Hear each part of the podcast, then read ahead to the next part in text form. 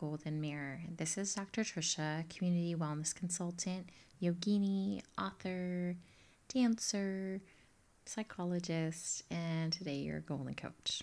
Also expat, right? Living overseas for nearly nine years now. So, how are you doing? I wanted to check with that now that we're in the midst, we can say that we're in spring. How is that for you going into the second quarter of the year? So, the past couple of sessions, we've been talking about the artist way. The first one, just sort of a general overview of the artist way, the book by Julia Cameron. Second, talking about artist dates and that's something that she encourages us. For those who haven't listened to the previous episodes, you should. Again, they're really brief. The Artist's Way 12 week program to connect with that creative spirit within. And so the first one um, really encourage us every week in these 12 weeks a lot of reflection exercises, homework exercises, and um, stories of people who've been able, who've been disconnected and then reconnected with their creativity. So, one thing she encourages all of us to do is do these artist days, taking ourselves on dates every week by ourselves, not with other people, by ourselves. And then part two is these morning pages.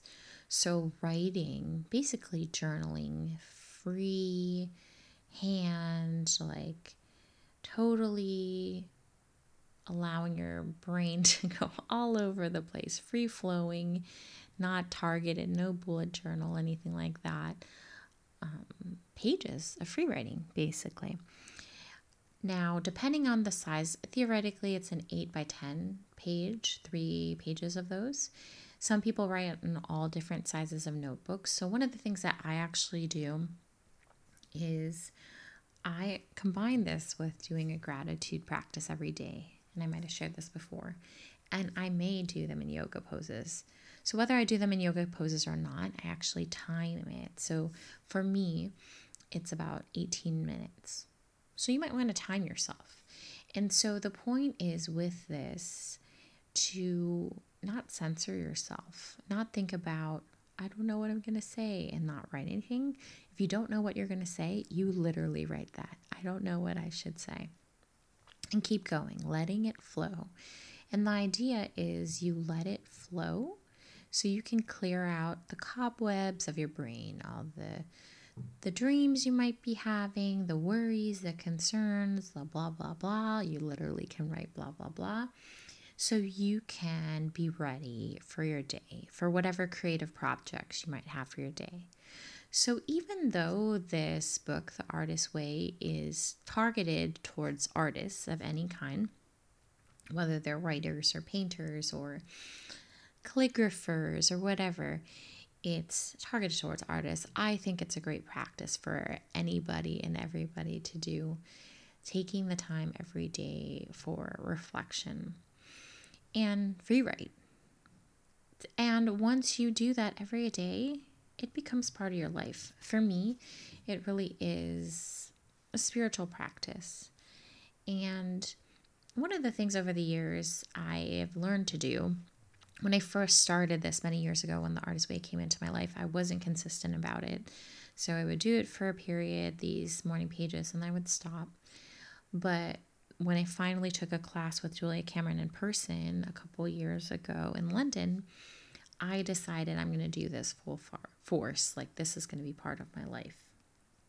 And since then, there's maybe been a day a year that I have stopped, but usually that is not the case. But what I was going to say is my journals, for example, are very precious. And over the years, I've I will buy nice nice journals or a little bit more expensive journals. But for the morning pages, I I just buy a, a cheap journal basically or a cheap notebook. It's not even anything fancy, just a school book. And the reason I do that is sometimes when I have expensive journals, I feel like my thoughts have to be very, very good to write in there. But with morning pages, if they're going to be every day, you got to keep them flowing and you can't put a dollar or euro amount on what those are because it just has to come out every day.